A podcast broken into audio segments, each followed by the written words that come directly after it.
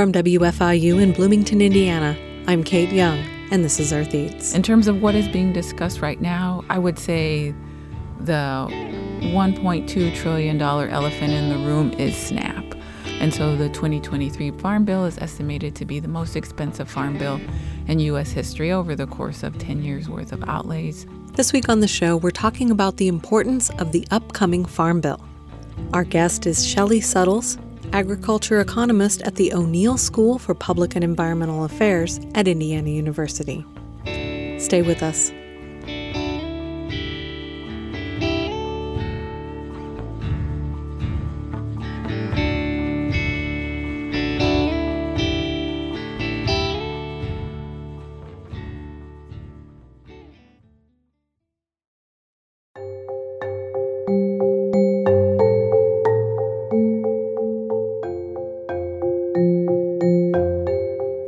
Recent episode of All Things Considered, Juana Summers spoke with Megan Sandel, co director of the Boston Medical Center's GROW Clinic, which focuses on treating malnutrition issues in children. She described a typical family that she sees in her clinic a parent, sometimes working two jobs, with a child that's not reaching expected points on the growth curve. And the parent is struggling between putting food on the table with increasing prices or paying rent, which has also gone up. It is a heartbreaking scenario that no parent ever wants to face. It is why SNAP exists. SNAP is the Supplemental Nutrition Assistance Program, what they used to call food stamps. Megan Sandel pointed out that SNAP is the largest anti hunger program in the U.S., calling it, quote, an evidence based tool for ensuring that families put food on the table. In the pandemic, SNAP was one of the ways the government supported households when many people couldn't work. They increased the monthly dollar amounts, which has made a huge difference for families facing rising food prices due to inflation. Sandel noticed that increases in SNAP benefits have a positive effect on children's growth. This was documented in the Great Recession in 2008 and 2009. When they boosted SNAP, child growth improved. When they cut it back, she says, quote, we saw kids stop growing, being in fair to poor health, and their caregivers being in fair to poor health. Sandel goes on to say that the first three years of life, that's the period with the most rapid growth in terms of brain and body. When kids miss out on key nutrition in that window, it's difficult to catch up. The pandemic increases in SNAP benefits have improved childhood nutrition, as they did in 2008, and now they're expiring and returning to the pre pandemic levels. This has people like Megan Sandel and the families she works with at the Grow Clinic very worried. SNAP is a big topic on Capitol Hill right now. And when I say big, I'm talking $1.2 trillion big. 2023 is a Farm Bill year, and funding for SNAP is a significant part of the Farm Bill, and that's putting it mildly. On the show today, to help us make sense of the Farm Bill, is Dr. Shellye Suttles. I'm Shellye Suttles. I'm an assistant professor at the O'Neill School of Public and Environmental Affairs here at IU. I wanted to start out by hearing about her field and how she got into agriculture research. My research is in agricultural economics, so my training is in agricultural economics. I have my PhD in agricultural economics, but it typically has two different strains within agricultural economics. So, one strain is kind of environmentally focused, thinking about agricultural production and its impact on climate change and how climate change impacts it. I've done research in the past looking at dedicated energy crops, agroforestry, and kind of those uh, nature based climate solutions if you could consider them to be uh, that. I know there is some debate uh, lately about that. And then another vein of my research is more socioeconomic, so thinking about uh, food access, food insecurity, and food environments of consumers across the United States. Can you tell me the story of what drew you to study food and agriculture? That is a great question. So, I would say uh, it was definitely being in the Peace Corps. So, I'm originally from Los Angeles, California. I had no background in agriculture uh, whatsoever. to start off Peace Corps, you get sent to some city in the United States before they send you overseas, and they call this staging. And so we had staging in Miami, and I packed all my bags, very excited to move to Guatemala for two years. And, you know, when I got to staging, other volunteers were asking me, what were you going to do? And I was like, oh, I'm going to be a Peace Corps volunteer. They're like, we're all going to be Peace Corps volunteers. Crazy? What are you doing? and I was like, oh, I don't know. They haven't told me. How do you know? And they're like, it's in the gigantic packet of information they sent you. I said, oh, I didn't read it. I just brought it with me. And I opened it up at the table there, and it said sustainable agriculture, livestock production. And I am from Los Angeles, California. And I was like, what are they thinking? Why would they put me in this uh, cohort? But it was the time of my life. I very much enjoyed livestock production, uh, you know, working with Guatemalan women and households on a variety of different production activities. So, chicken production, rabbit production, thinking about uh, you know supplying uh, medical kits to the women so they could generate revenue from you know vaccinating chickens or other uh, livestock around town. So it was the best two years I could have ever imagined. Uh, but when it was time for me to come home at the end of my service, I thought, you know, how can I be helpful. You know, I, I don't necessarily always want to be overseas. You know, what can I do to really contribute to the cause? And I thought, you know, maybe I'll study agricultural economics. I feel like, you know, that's a gift I can share with people. You know, I have some basic understanding of math and science. I can study this, and then maybe I can continue to be helpful to the people across the world who may need research on these topics. And so that's how I found myself uh, going to graduate school uh, for agricultural economics. Wow. So I, I guess I would like to hear just a little bit more about the field of agricultural economics. Yeah, so at the time, you know, when I was done with Peace Corps, I was deciding two tracks. I was really interested in veterinary science uh, because, you know, I was a livestock volunteer in, in Peace Corps. But then, you know, I thought, well, agricultural economics is more broad. You know, there are a variety of different opportunities to study different types of research with agricultural economists or professors at uh, land grant universities across the country.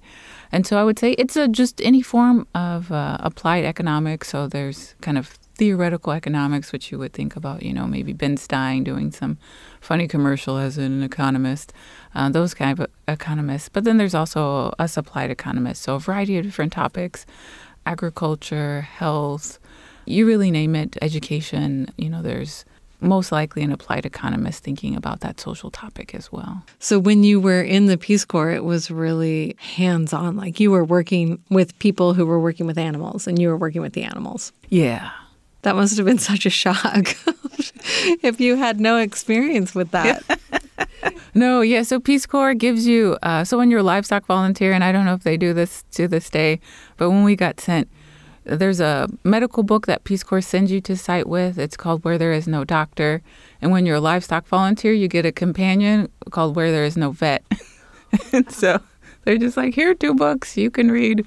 Go figure it out. So, and the times, you know, it, and this, you know, I'm, I'm, dating myself. There was no internet, wow. um, so I, you know, I had no access to a phone or anything of that nature to be able to kind of quickly on the sly look it up. So I had to tell people, you know, I don't know now, but you know, give me a day and I'll go flip through this uh, where there is no vet book and we'll find something, you know. I've had more rabies shots than anybody could ever imagine just from animals dying after I've stuck my hand into it and said, Oh, we don't know how it died. I said, Well, I'd probably go get a rabies shot just in case. Wow. Yeah, that sounds like quite the Peace Corps experience. I'm talking with agriculture economist Shellye Suttles here on Earth Eats. After a quick break, we'll get into the nuts and bolts of the Farm Bill, which is up for renewal this year. Stay with us.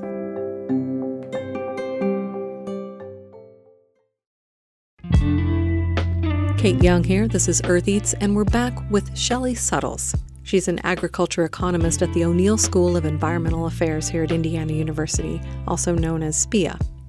I invited her on the show today to talk about the U.S. Farm Bill and why we should be paying attention to its renewal in Congress this year. We've talked about the Farm Bill on our show in the past, but for our listeners who might not be familiar, can you explain in a nutshell, I guess, what, what the Farm Bill is?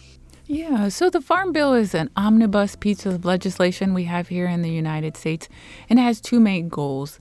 One goal is to provide a farm safety net for U.S. farmers, and the second goal is to provide a food safety net for U.S. consumers. So that's why we see commodity programs, conservation programs, things really oriented towards agriculture, but we also see a set of programs like SNAP and WIC and uh, the Emergency Food Assistance Program that are more, uh, you know, tailored towards that food and nutrition assistance for residents.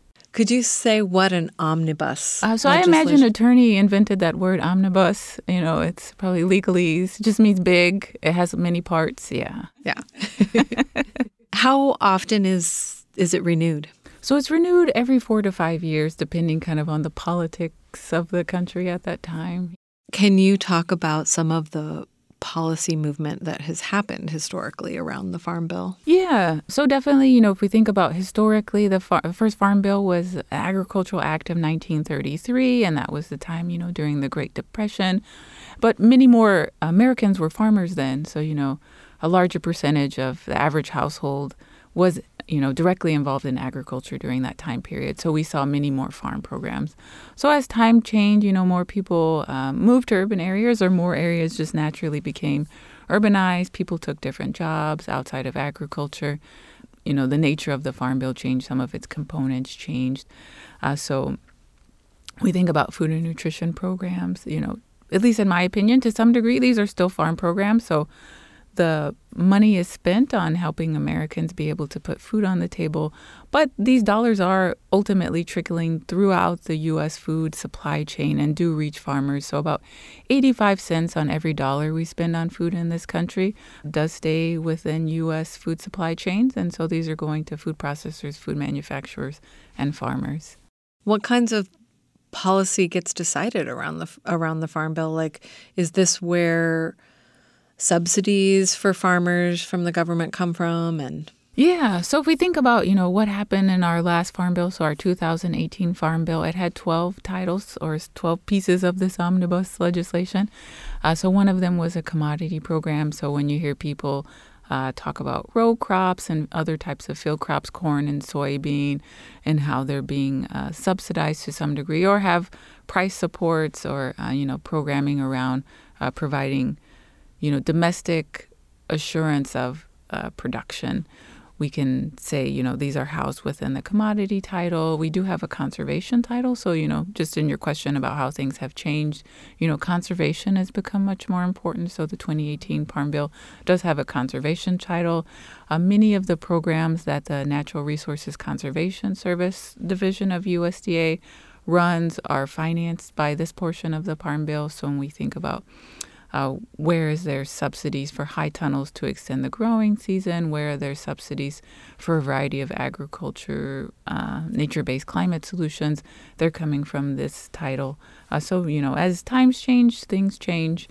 So I believe, what it maybe with the 2008 Farm Bill, the energy title came about. And so now we have a portion of the Farm Bill that helps us think about renewable fuels and bio based fuels that can be generated through agricultural production. And so it'd be very interesting to see, you know, any add ons to the 2023 Farm Bill. I hear there is more discussion about creating a more robust section of the conservation subtitle, though.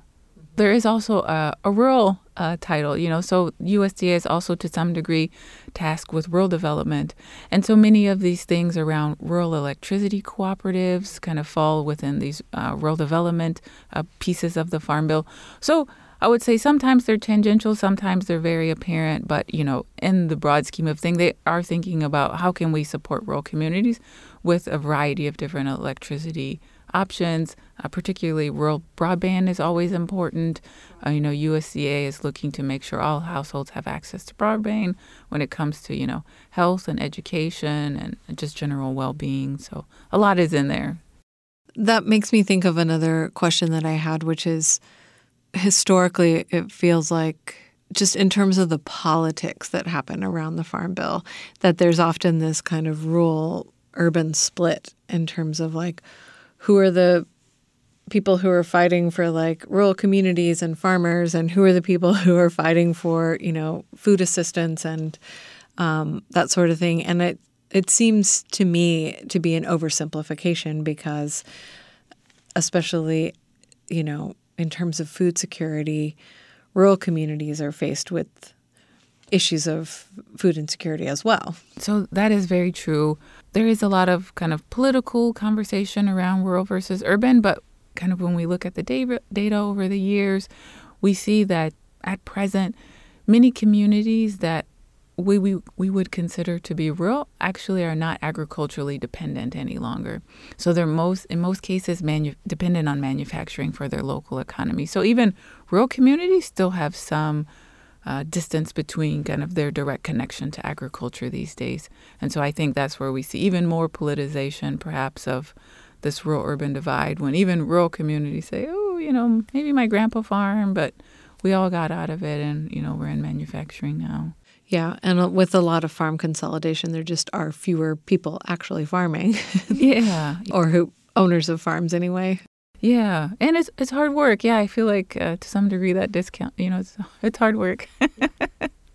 yeah, can you say anything more about the politics of the farm bill and how um, you know?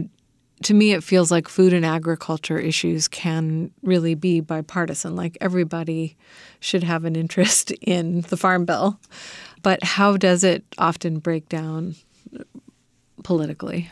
Yeah, so I would say probably there is uh, going to be a big divide politically around this food safety net versus farm safety net. And so, you know, Democratic politicians having a great concern about their constituents and populated urban areas and them having access to food and nutrition resources. You know, despite the fact that, you know, SNAP and uh, food and nutrition programs are dispersed throughout the United States, including rural communities. But, you know, there is this understanding that Democratic politicians will be, you know, more sympathetic to the nutrition programs of the Farm Bill. And at the same time, when we think about the farm safety net, would assume Republican politicians are those who are advocating for, you know, increased farm supports and support of domestic food production.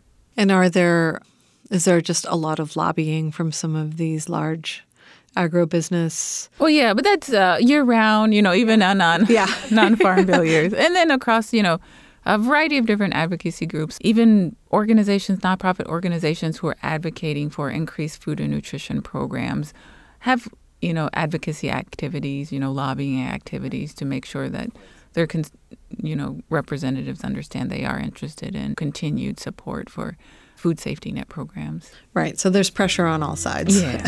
yeah. but who's in the nicest suit is uh, very apparent. Can you talk a little bit about what is on the table now? So we have one coming up. And is it this year or is it 2024? Is it's 2023, but I've heard, you know, kind of the split uh, between the House and the Senate, uh, the House being Republican controlled and the Senate being democratically controlled you know, what will be the politics of getting the farm bill pushed through. I think there is some questions there. In terms of what is being discussed right now, I would say the $1.2 trillion elephant in the room is SNAP. So, the Congressional Budget Office, every farm bill releases a report on their projected spending for the farm bill. And so the 2023 Farm Bill is estimated to be the most expensive farm bill in U.S. history over the course of 10 years worth of outlays. So they're expecting that it costs $1.5 trillion for U.S. taxpayers to pay for all of the components of the 2023 Farm Bill. And of that $1.5 trillion, estimating $1.2 trillion will be spent on SNAP benefits. So, this is where you hear a lot of the uh, current discussion around what does that mean for the portion of um, you know farm safety net programs so commodity programs trade programs energy programs things of that nature research and development um, when the majority of the farm bill 85% in this case will be spent on nutrition programs after our interview i followed up with shellye for more context on how this number got so large she pointed out that the figure includes two increases in benefits due to revision of the Thrifty Food Plan calculation, which determines the maximum SNAP benefits allotment for each household. Longtime listeners might remember a previous episode with Angela Babb, whose research has focused on nutritional inequity in the Thrifty Food Plan and how inadequate it has been for purchasing enough nutritious food to feed a household.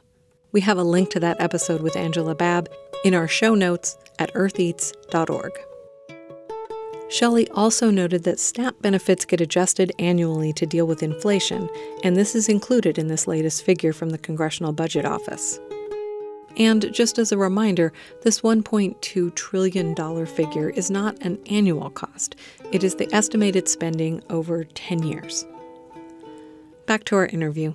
I, just as you were talking about that, was thinking about how much the pandemic really, uh, you know, disrupted and threw a wrench in a lot of things. But I'm just thinking about a farm bill which has been planned several years in advance, and then you're not expecting the kinds of assistance that farmers and food producers might have needed, nor were you anticipating the kind of assistance that people might need for their household food budgets. And that just had to be dealt with on the fly. How does the Farm Bill deal with something like that? Yeah, that is an excellent question. So, when we think about on the agricultural side, there are agricultural disaster assistance programs. So, luckily, fortunately, that is somewhat built into the Farm Bill. So, when we think about uh, livestock disaster programs, crop disaster programs, there are these uh, assistance programs that are made available. So, even, you know, there's a non insured crop insurance disaster assistance program. So, if you decided not to buy into crop insurance, which would have protected you, there is still a program that is available for you to get assistance from USDA to maintain, you know, what you need to maintain as far as being an agricultural producer. So typically CBO is doing these estimates, so we have some idea about how many people would be on SNAP generally, but the pandemic hit, it was unknown, you know, and also one important piece of the conversation now is emergency allotment. So during the pandemic, most SNAP households actually received an emergency allotment that moved them to the maximum benefit for their household size. So people were receiving a larger uh, benefit during the pandemic. And this is ending. So all households across the United States won't have that emergency allotment any longer. So it seems like maybe after the sort of immediate crisis of the pandemic, then those households were like, well, this is great that we have this extra money because now food prices are so much higher. But that's not uh, being taken into consideration in terms of uh, going back to the original amounts. Yeah. So unfortunately, I feel like it was a terrible confluence of things, you know. So food prices are extraordinarily high. Not only were food prices high due to supply chain issues, now we're struggling with the worst avian flu crisis in U.S. history. So I peaked maybe the end of last year, and I think at that point they had culled 50 million birds. And so these were all birds that came out of production, and that's why we see $8 eggs. So it is just a confluence of things that unfortunately are causing high food prices. At the same time, we're reducing the food uh, benefits we do give to households in need. Fortunately, uh, USDA does revisit food prices every June, and those new food prices get put into play in October, so the start of every fiscal year. But you know, inflation had been so high month to month, there was really no way to keep pace with increasing inflation. So inflation is still growing, so we're still experiencing inflation for food at home, but it's not growing to the degree we've seen over the last year. So hopefully that will give households a bit of a break as emergency allotments wind down across the country. What are your thoughts about the way that these two pieces are connected through the USDA and through the Farm Bill, like the fact that the same agency is dealing with agriculture and food assistance. Like, do you does that feel like it makes sense still, or?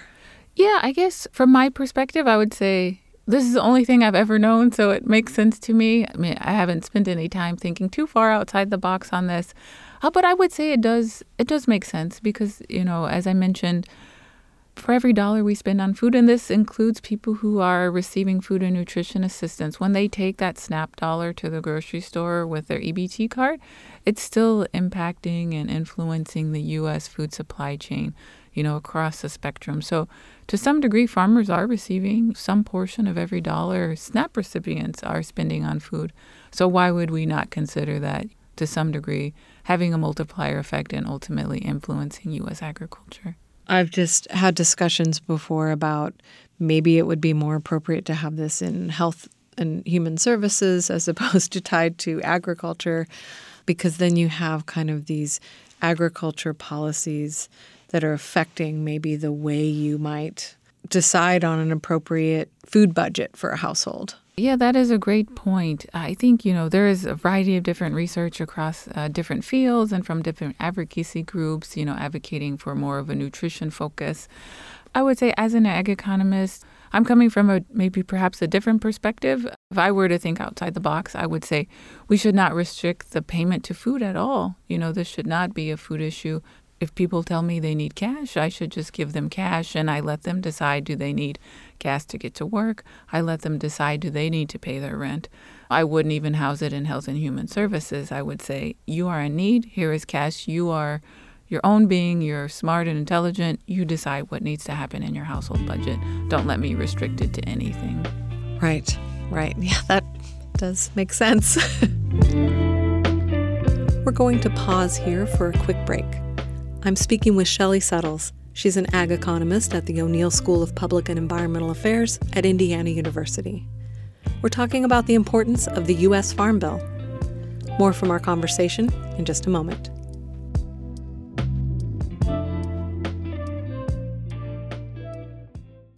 We're back. This is Earth Eats, and I'm Kate Young. Agriculture economist Shellye Suttles is my guest today. Let's return to our conversation. So, where are we right now in terms of what, what's happening with the Farm Bill? Oh, that is a great question. so, I would say it's it sounds like they're in the early stages. So, you know, the House and Senate committees are gathering, they're meeting, you know, kind of these open discussions are happening. Uh, they're calling people in for testimony on a variety of different sides for both the food and farm safety nets. Uh, so, conversations are happening from what I understand, there's kind of uh, some fear that the Republican-controlled House will advocate for things that may be untenable or, you know, given the current economic climate, just may be very difficult for households to deal with. So I am uh, very curious to see what happens with it, even within the next month. It was so interesting in those early days of the pandemic to see how ready the U.S. government was to help people. And I just sort of had this thought that maybe that would continue.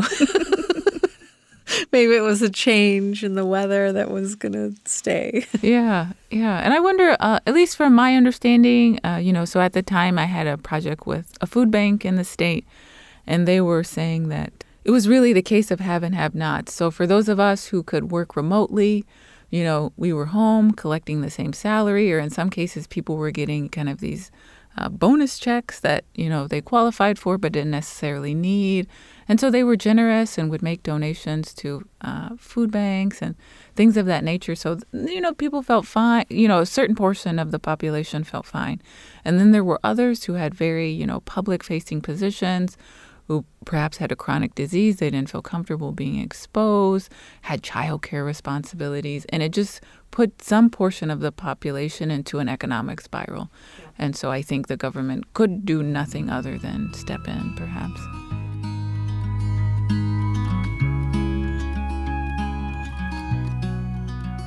Is there any role or like how how do kind of everyday people participate in shaping the farm bill? So, as I mentioned, you know, the House and Senate have uh, agricultural committees. Uh, I think on each of those websites, they ask you to give your feedback and comment. I would definitely recommend, you know, if you've done research yourself, not as a researcher, you know, but just as a private citizen, have some thoughts on a subject, understand the pros and cons, definitely reach out to your representatives and share your opinion so that they understand you know, there's somebody in the office documenting how residents feel about certain issues. You know, here in Indiana, there's a lot of conversation around biofuels right now. E15, so transportation fuel that's blended with up to 15% ethanol, did not get renewed by the EPA. And so there's some concerns about the environmental aspects of E15 in the summertime. So, uh, my understanding that Midwestern governors and those attorney generals are, generals are getting together to discuss how certain aspects of EPA and the federal government in general can think about biofuels. So that's some portion of agricultural production in the Midwest. So people are advocating for things, um, you know, a variety of different things that are on the table with this farm bill, and I would just, you know, encourage private citizens to do no different. And do they do representatives sometimes have listening sessions in their communities and, you know, talk to concerned people. Oh yeah, yeah. So I imagine probably most policymakers probably have office hours. I know in Indiana we have several policymakers that come back to Indiana and hold office hours, and you can uh, definitely, you know, I would encourage you to attend those office hours as well. But you know, I feel like uh, we're also in an online age. Uh, shoot a message. Can you say, just to help us understand the importance of it, how do you think the Farm Bill affects the way that we eat, if at all? that is a very good question. So I think, given that folks are typically consuming some type of culturally appropriate diet, you know, the Farm Bill may make that diet more expensive or less expensive.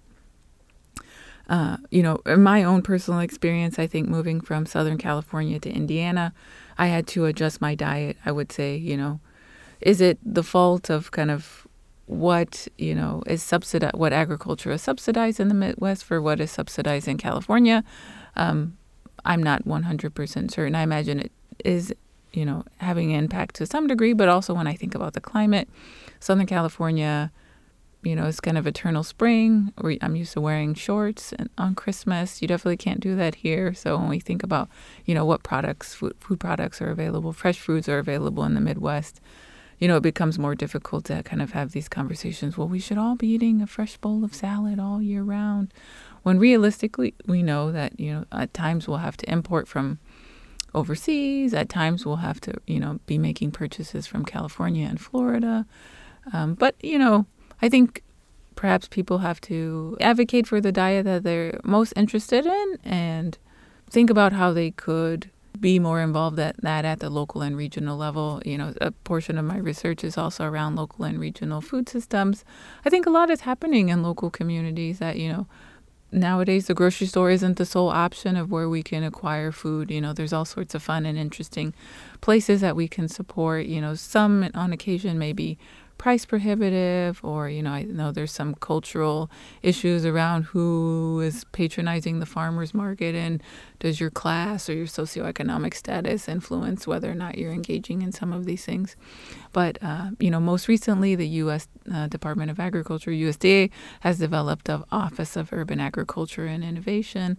So they are looking to see you know there are these local and regional opportunities for people to have a greater influence in what is in their diet, what they're consuming. So I would definitely encourage folks to get involved in what's happening in their community if they're not being best served by what's in the grocery store. Yeah, that was uh, my next question was just about farm bill policy that can support and encourage the development of you know more smaller scale farms that have a diversity of crops versus these large scale commodity you know corn and soybeans which is you know kind of the typical Indiana farming operation. And so, is the Farm Bill also involved in those kinds of allocations of support for different kinds of farming? Yeah, yeah. So, this is something that everyone I think is concerned about to some degree. Uh, you know, when we think about who the Farm Bill is supporting with these commodity titles, so typically there are what you would call gross income limits, and so you you know you can only be making nine hundred thousand dollars on your farm. But you know, nine hundred thousand dollars, nothing to laugh at.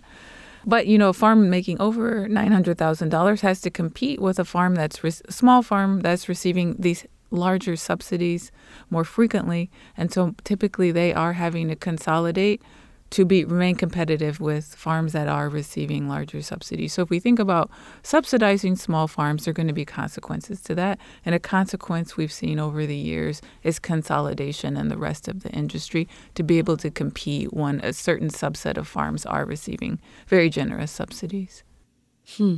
But are those generous subsidies going to not just smaller scale commodity farmers, but what about these more kind of specialty crops and you know fruits and vegetables, which get called a specialty crop, but you know the a, a more diverse. Yeah.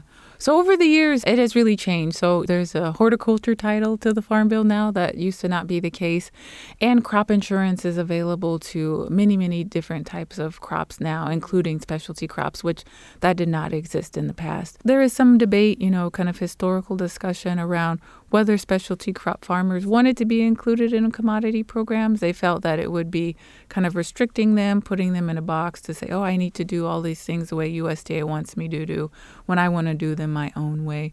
Um, but, you know, nonetheless, USDA persisted, and these uh, programs are available to specialty crop producers as well. And just one thing to mention about crop insurance uh, for all farmers, it's heavily subsidized. So whether or not you're doing row crops or you're doing specialty crops, uh, the taxpayers pay about 60% of your premiums for crop insurance, and the farmer only pays about 40% as a farm operator. So I was curious about. I recently spoke with some folks with Socially Responsible Agriculture Project, and they're focused on confined animal feeding operations and sort of the health and quality of life concerns for people who live in areas where these large scale operations are placed. And in some cases, it seemed like an environmental justice issue where folks living nearby didn't really have the power or the voice to really stand up against these large scale operations. And I was wondering if protective policies for or, or just kind of ordinary citizens against big ag are those kinds of things part of what could get decided at a farm bill in a farm bill, or are those things really decided on kind of a state level, like those kinds of regulations around CAFOs or you know air pollution, that sort of thing? Yeah, so I would say it depends. Uh, you know, when we think about having a federal government and a state government, a lot is happening. So it really depends. So when we think about air pollution aspects, we have Clean Air Act that's controlled by EPA, very different than USDA. So I think even amongst federal agencies, there's you know components of what is getting uh, regulated and funded across federal agencies that can become confusing, especially for people looking to have solutions to these environmental travesties in their neighborhood. So it, at times can be difficult to navigate there. And then at the state level, you know, there's state departments of ag and state departments of environment. And so are they working together to kind of deal with some of these issues? And so at some degree, you have maybe four tiers of a bureaucracy to jump through when you are just, you know, a group of residents looking to make improvements in your community. So it can become difficult. But I imagine, you know, like the organization you mentioned, there are just so many advocacy groups. So I would just recommend that people reach out to who is, you know, in their corner to make sure that they have a broader group of people coming together to advocate for the change they want to see yeah. in their community. Yeah, I guess I was just curious to ask you about it because I it feels like uh, uh, the kind of issue that a lot of people, especially listeners to this show, get really upset about. And I always try to think about like, well, what's the larger system? And you know, you can you can look at local levels, you can look at state level, but I always just think like, well, if there was some kind of policy at the federal level, then they wouldn't have to have all these other little tiny fights. If there was just like, look, this is the standard, you can't do this, you know. Yeah, and then so then a handful of states decide to sue the federal government for overreach and say you shouldn't be doing that. How states' rights? yeah, so that's yeah, so that's that, that's a mean misunderstanding yeah, how the political oh, no, I don't system really yeah. works too. Because I just I'm just like, why don't they pass a law? You know. like, then we don't have to keep doing this. So yeah, I, I see what you're saying. It's not it's not that straightforward, and I'm sure there are a lot of agriculture policies that do get handled at the state level. Yeah, you know, and I think states are so different. So you know, um, California, you know, so confined animal feeding that's happening in California looks different than it's happening Iowa looks different than what's happening in North Carolina. The livestock is different. You know, the communities surrounding are different. The property value in California nearby is a different price. So I think so many things are different. I would definitely, you know, recommend that folks definitely understand what's happening at the state level. You know, likely there is some federal regula- regulation, but you know, I th- I would assume that states are considering these issues and want to advocate for you know all of their stakeholders and residents. One of the issues that Shellye Suttles has researched is agriculture production that's used for biofuels, ethanol in particular. The Trump administration really didn't enforce renewable fuel standard, and so now there's a bit of chaos. Agriculture definitely plays a role as supply as it supplies biofuels and biopower. Yeah. I think that's definitely something that people don't really think about when it comes to crops is they they really just think that they're for food and they don't usually think about the the energy component. Yeah, and I, you know, I talk to students about this in my food policy class. I think US has such an interesting history with ethanol. You know, so ethanol has been um, banned twice in the history of the United States. So during the, well, I guess not banned. So during the Civil War, they taxed it to death in order to pay for the Civil War. At that point, ethanol became so expensive it couldn't compete with kerosene and kind of fell out of favor. And then again, with the prohibition ban, ethanol is essentially alcohol like anything else. We ban ethanol, so no research and development. So we're really playing catch up, you know, from 1979 with the Carter administration saying, oh, we should think about this uh, thing we keep taxing and banning in the last hundred years. So this is the ethanol market we have today. You know, it's kind of heavily based on first generation biofuels and corn. But, you know, I think as long as we keep an open mind about the potential of uh, biofuels and renewable energy as agriculture being a production source of that, I think it could be interesting.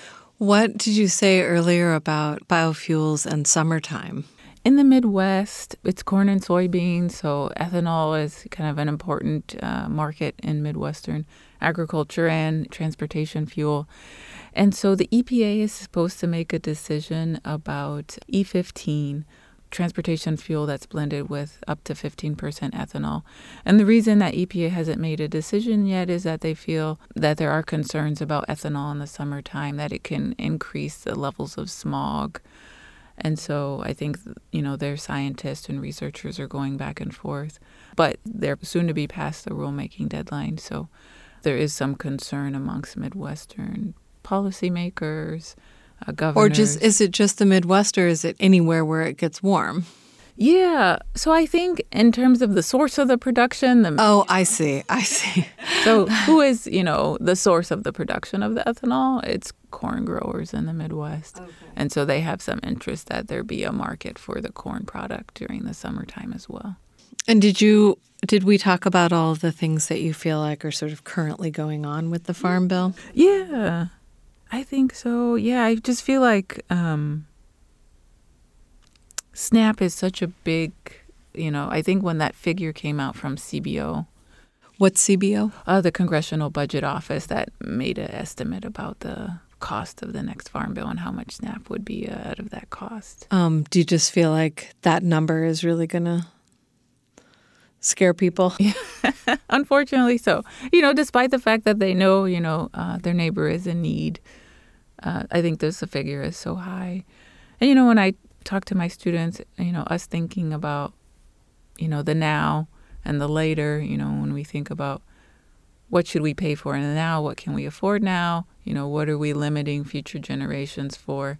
Uh, you know, these are hard questions. You know, I don't have the answers definitely, but these are things that policymakers are struggling with. You know, so that 1.2 trillion dollar price tag now, when people are struggling, how will we pay for it? Will taxes change, you know, things of that nature versus, you know, well, if we, you know, finance it in some way and then future generations can sort it out. I mean, what I thought you were meant by now and later was I don't know, I just think about this in terms of taking care of people that it's so much less costly to help people with their rent than it is to deal with a massive homeless population. it's so much easier to help people get the food they need than to deal with all of the health crises that happen when people don't have enough to eat. You know, it just feels like like the cost down the road or the emergency down the road could be prevented by just you know, taking care. yeah, yeah, and we have a mix of things beyond the farm bill. You know that U.S. government spends money on. So you know, well beyond the farm bill's reach. You know, we're spending money on defense, we're spending money on education, we're spending money on health and human services. There's so many things, you know. So just like a household has to balance their budget or decide what to put on the credit card, you know, Congress is doing that for us. Uh, so we have to decide: do we like what they've done with our budget? Yeah, yeah. These are these are complex issues, and they're not all around food. so well, I just want to thank you so much for coming in and talking with me. No, thank you for having me. Yeah, I'm super excited to check out all the recipes on your website. they look so tasty. Great. Well, thanks again. I really appreciate it. Oh, thank you. That was Dr. Shellye Suttles. She's an agriculture economist and an assistant professor at the O'Neill School of Public and Environmental Affairs at Indiana University. We spoke in early March of 2023. For more information and links to resources about the Farm Bill and how to make your voice heard during this important period, visit our website, eartheats.org.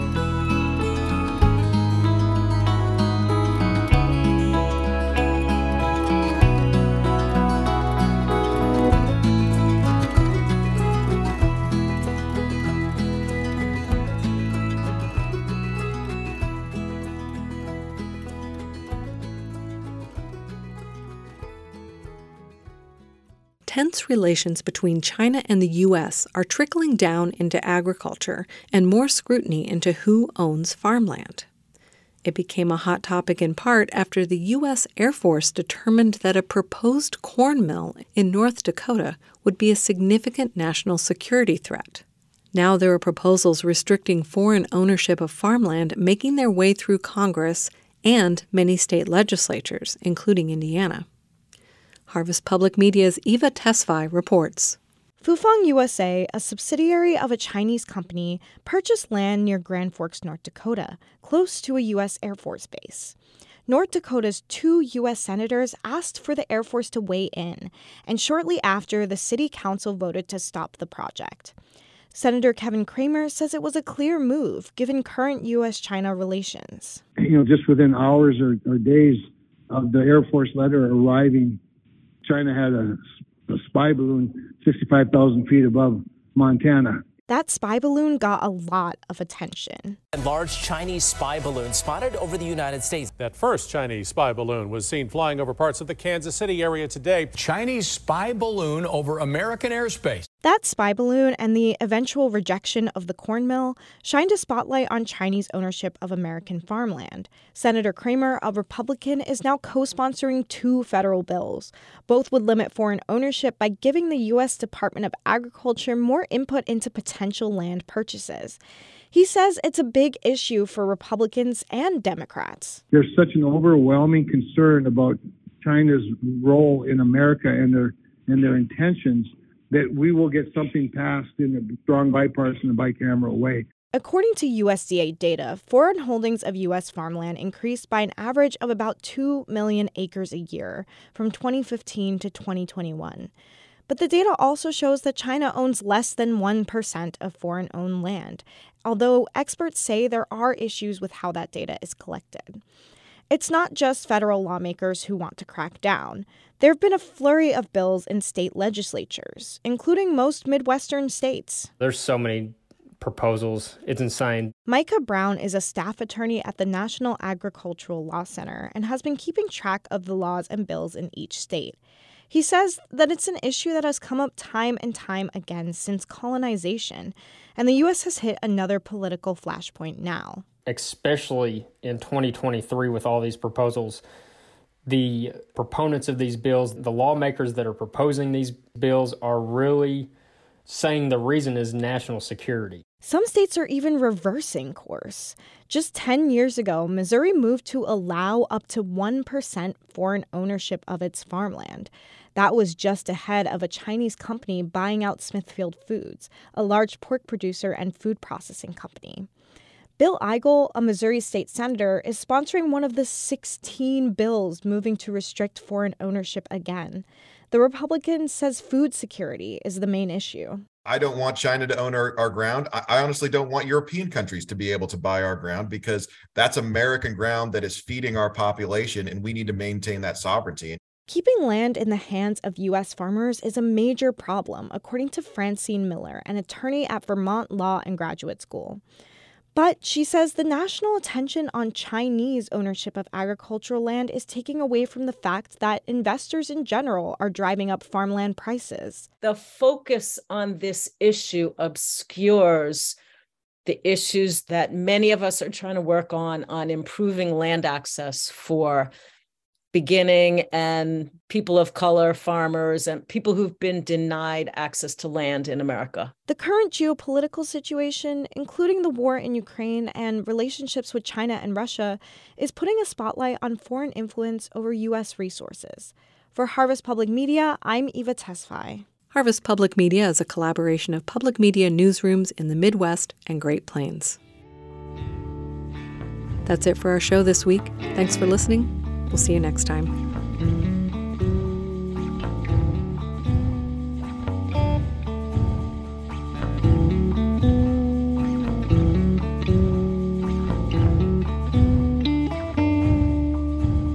Earth Eats is produced and edited by Kayte Young with help from Eoban Binder, Alex Chambers, Mark Chilla, Toby Foster, Abraham Hill, Samantha Shimenauer, Peyton Welly, Harvest Public Media, and me, Daniela Richardson. Special thanks this week to Shellye Suttles.